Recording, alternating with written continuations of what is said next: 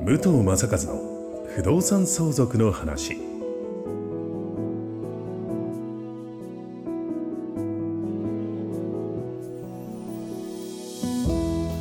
ポッドキャスト武藤正和の不動産相続の話は意外と知らない不動産相続についてのお話を相続診断士宅地建物取引士の武藤正和が実例をもとにお伝えしながらリスナーの皆様の相続準備のお手伝いをさせていただく番組です。幸せをつなぐ相続応援団。株式会社ステディライズの提供でお送りいたします。不動産屋だからわかる不動産相続の話。ナビゲーターの私土屋恵子です。そして不動産協歴29年相続診断士の武藤正和さん。今日もよろしくお願いいたします。はい、お願いいたします。なんか武藤さん痩せました？日に焼けてるからじゃないかな。何？ゴルフですか？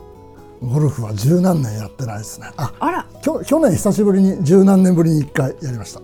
だいどうでした？ヘトヘトになっちゃいました、今日ね。あのもうそう、上手くなってないし、下手にもなってないし。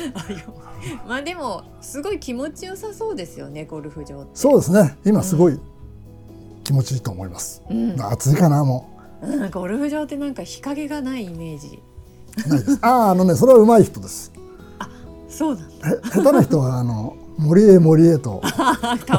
ボールを探しに あれ結構体力使いますからね登山です。登山。ああ登山ねやっぱカートがないと絶対無理って感じですか？いやもうでもあんまりカート乗らないようにしてもせっかくですからゴルフに行った時は歩くようにして全部歩くんですか？あの迷惑かけちゃうからね皆さんに。あそういうのもあるんですね、はい。えーでななんで黒いんですか？あのジョギングしたりしてるからかもしれない。ああ素晴らしい。なんかすごいですね、毎日やられてるんですか？ほぼほぼ。えー、朝晩。朝。朝が多いですね。はあさすがなんかやり手の方って朝いやいや朝活がすごい。年を取ると朝起きちゃうっていう。そっちですか、い、やいやそんなに本当皆さんに見てね会っていただきたいんですけど本当武藤さんお若くてあやの本当にね優しいんですよね。顔からも優しさが。いやいやいや。そんなことはございません。っていうねもうちょっと布袋さんに似てる声のはい。優しい武藤さんですが今日ははいどういたしましょうか、ど今日はですねあのー前回お話したあの生前対策、はい生そう生きてるうちにやれることがたくさんあるよというところのまあいっぱいあるんですけれども、うん。その中で今あの僕なんかがあの勉強してる中でこれは一番いいんじゃないかなっていうのがですね認知症対策の中で、うん。えー、と家族信託っていう制度があるんですけれども、家族信託はい、初めて聞くワードばかりで、あのそうです。僕もこの勉強をするようになってからなんですけども、ええ。ただ家族信託のお話をする前にうん。この認知症になった場合えなる予防としてこういうことがやれるよというお話を先にさせていただきたいと思います。はい。お願いします。あの青年貢献制度っていうのは結構聞いたことございます。全然ないです。あの青年その中であの、はい。後見人青はいはいはい。年後見人とか、なんとなくイメージできるかなっていうところの言葉ではあるんですけれども。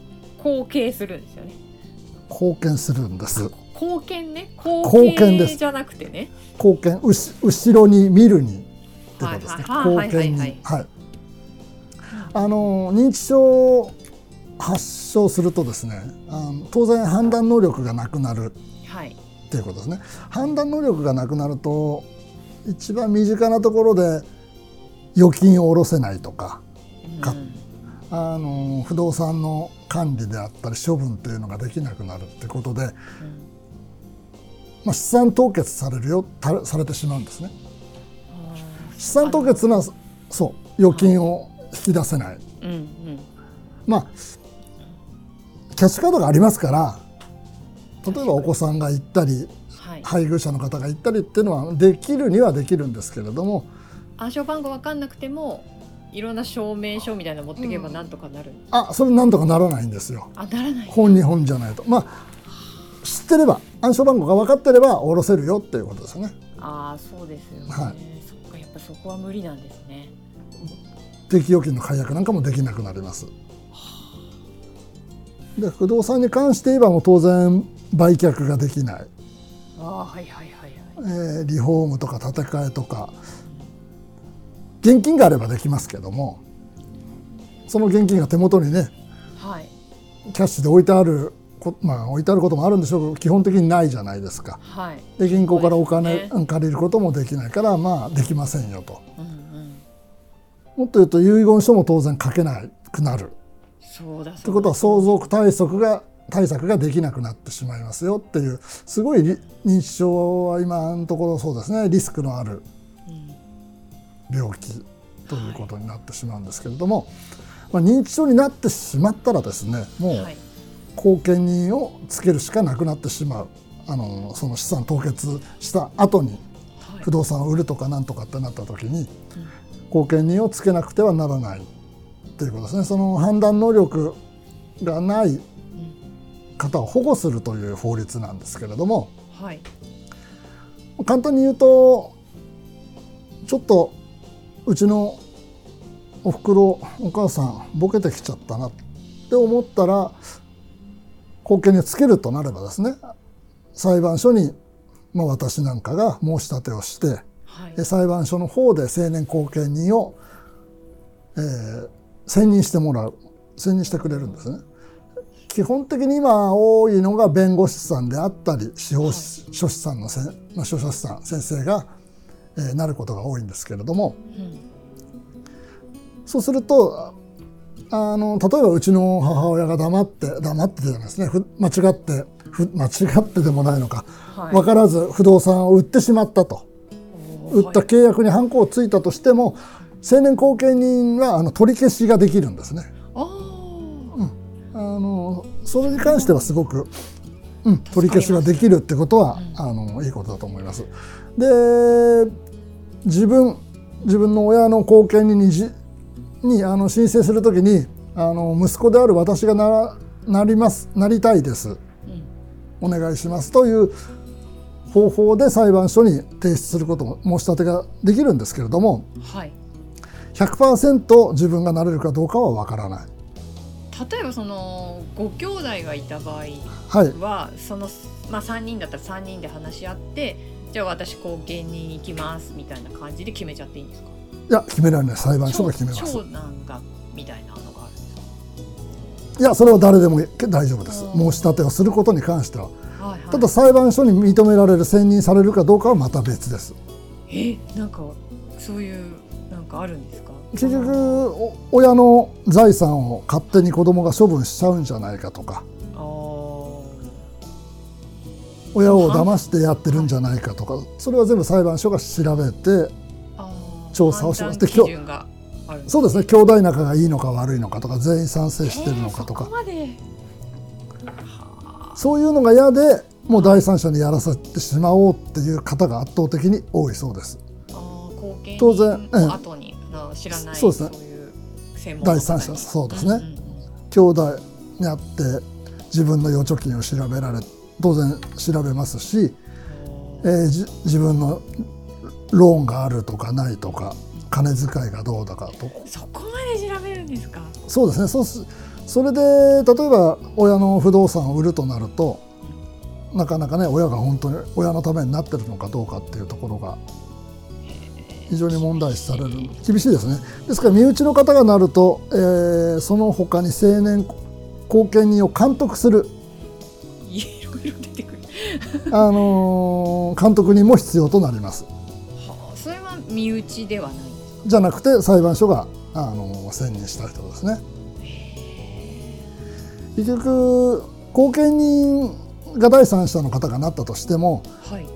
えー親の後見になった親の資産であったり財産であったり金額がどれぐらいかによって月々お金がかかります。後見人。に3万円とか5万円とか。財産があればもっとかかります。ああじゃあ財産によってその後見はい。人の値段が。変わると言われてます。はい。はあでこれ高いから途中1年経って例えば月5万円で1年経てば60万いやーちょっとそれどうですか？これちょっともう払うの嫌だな大変だなってなったところでやめることができない。できないんですか？できないです。あそうなんだ。でこれやめれる時は、えー認知症が治った時。ああはいはいはい。治る。まあまあないです。ないですね。ないですよね。はい、もしくは、えー貢献されてる人間が亡くなった時がこれが終われると。終わる時。っえー、なんかちょっとそれどうなんですか？ていう思いますよね。だからはい。僕もちょっと、あのーこれは僕の私の身内でも後見人を結局立てたんですけれども、あそうなんだ。えー私の叔母にちょちょっと親子関係がうまくいかなくて資産もあったんで後見人を立てたいということで立てて、うん。弁護士さんがなったんですけれども、うんえーかなりの資産家で、はえーもう8年。8 9年。9年。まだあの、まあ、施設に入っておりますけれども、はい。ずっとお金を払ってる状況。えそれとってななんなんだろう？それってなんかこう変な言い方ですけどお亡くなりになった時に決まるんですか？その認知症の方が。亡くなった時に終わるっていうことですねあそうかだからその間8年でも9年でも10年でも払い続ける。だからこれやってしまうと亡くなった時にほっとしちゃうところも出てきてね。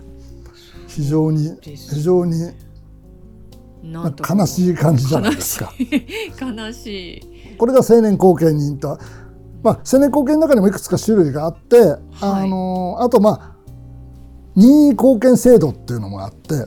任意後継制度、うん任意後見、えまあ、これはあの自分が、あの認知症になる前にうんうんうんうんこの人私がもしちょっとボケてきたらうんこの人を任意後見人として選任してっていう契約を初めからしとくんですね。それでもやっぱり月々かかるかかります。かかります。これはまあどうどっちがいいんですか？やはり、まあ、最初に何度も言ってたあの遺言書を書くのがベスト。そうですね。ね。はい。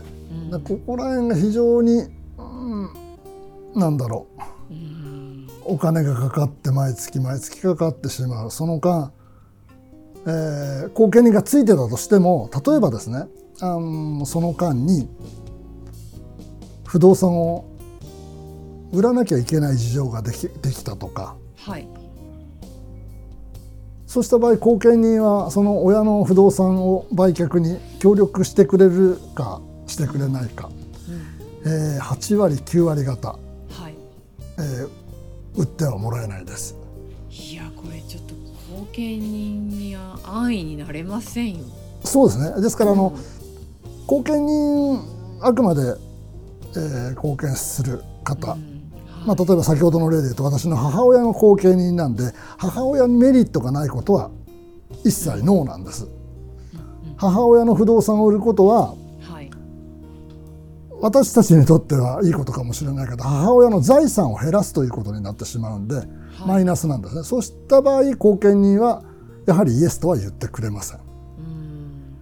もう本当に莫大なねお金があるんであればこれ後見人やってもいいかなと思うんですけどはい、そうですね。ですからそこら辺がね非常に難しい。なんか言葉だけ捉えると貢献してもらった方がうん。なんかいいよねっていうことではい、後見人を立てる方はいらっしゃるんですけどうん。ただあのお父様が亡くなった、はい。えー、と相続する配偶者私の母が、えー認知症だった、そこに母親の後見にに、えー後から僕がなりますなりたいですっていう申請は認められる可能性はあります。でもなんかちょっとこの話聞いてるとなんかななっていいもんかならない方がいいもんかってなっなってるそうですね。申請して申し立てするのかしないのかってことで、うん。よっぽどたくさん考えないとダメですよね。ですよだって変な話本当にまあ長生きはいいことですけど、はい。そのねあの方が認知症の方がどれだけ生きるかっていうこともそう、入ってきます。うん。生きてほしいのか早く亡くなってほしいのかと思ってしまう。ところが、まああのー今ずっと貢献の、まあ、マイナス部分、ネガティブな話ばっかりしてしまったんですけどこれに代わって今ちょっと先ほど一番最初にお話しした、はい。えー家族信託というものが、えー今後出てきていいんではないかなというふうに考えておりますので次回はこの話をなんかちょっと締めがうまいじゃないですか。あれ慣れてきちゃった 慣れてきちゃって。ありがとうございます。はいなんか進めやすいです。えーではあのー最後にね私締めさせていただきます。お願い番組の概要欄に武藤さんにつながる LINE 公式アカウントの登録用リンクがございます。こちらに登録していただくといざという時に役立つ相続対策ブックをプレゼントしているということですのでぜひぜひあの本当にねあの大切だと思いますのでご登録よろしくお願いいたします。それではあっという間でしたけれども武藤さんありがとうございます。ありがとうございましたまたよろしくお願いします。お願いしますありがとうございます。今日のポッドキャストはいかがでしたでしょうか番組では武藤正和への相談を募集しています。概要欄にある幸せをつなぐ相続応援団の LINE 公式アカウントからお申し込みください。東京都中野区で定期開催している相続勉強会についてのご案内もさせていただきます。それではまたお耳にかかりましょう。ごきげんよう。この番組は提供幸せをつなぐ相続応援団。株式会社ステディライズ。プロデュース。ライフブルームドットファインがお送りしました。